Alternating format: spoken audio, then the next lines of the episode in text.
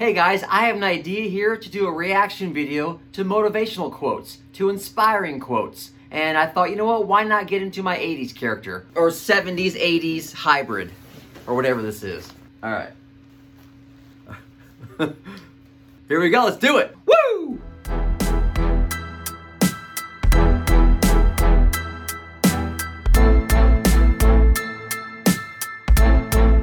My man Tupac. Yeah, you know what? I'm gonna change this bandana in honor of Tupac. He rolled it up a little bit like this. He had a cool thing like this. Then he went like this, and he tied it in the front like this. Now I look like in uh, someone from Woodstock. That's for Tupac right there. What do you say again? Oh, yeah. All the cynical bullshit, all the haters, all the negative, hateful, insecure people, they'll leave you for a little bit, but then when you get to a certain point, like, yeah, I know that guy. I remember this guy. I remember that guy. You, they want to hang out they want to learn from you, then they're all about you. But there's a little section there where they'll hop off your train and diss you and talk shit about you, and they see in you what they don't have or what they're not doing. So people who are affected by the haters, you're letting them stop you from reaching your potential and crushing it and being a beast, being a badass. They've held themselves back and they want to hold everybody else back. Don't let them hold you back. And embrace it and know you're in the game. Someone once told me, when you're loved or hated, you know you're onto something. So Tupac,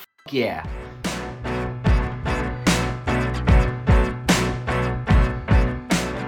Gary motherfucking Vee.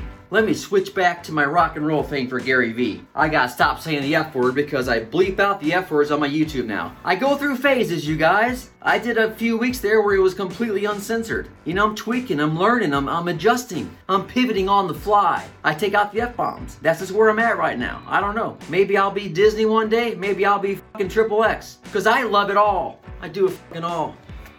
What Gary Vee say again? Leaning into a specialized knowledge and building a business and going after a passion, a strength, a purpose.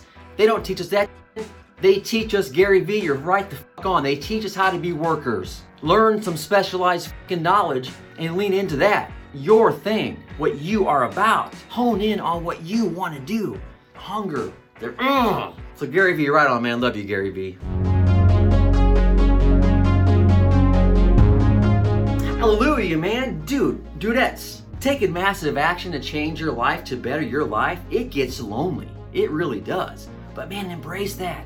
When I was going through my darkest time, a lot of my close family ask me now, why didn't you reach out to us? Well, why didn't you call us? Why didn't you come to us? And I just felt it deep down that that was something I I needed to figure out on my own. I needed to figure out what was going to make me happy and not have any outside influences at all.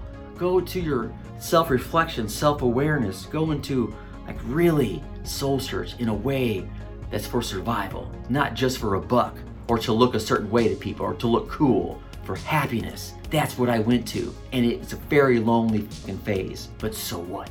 That's what it's gonna take. So embrace the loneliness. Embrace you having this idea no one gets. Embrace it. Love it. Run with it. Because trust me, once you get to a certain point and you go through this this tough phase alone, you're gonna have a team. You're gonna hire a team. You're gonna have a lot of people that want to be on board with it. Dig deep. Figure that shit out alone. And the skills you acquire doing everything on your own, not to mention the personal transformation. That's gold. You are a dog. You're a fucking leader. You're a CE fucking O. Embrace that crazy, dark, lonely time. It's part of the journey. Get through it. How bad do you want it? Come on now.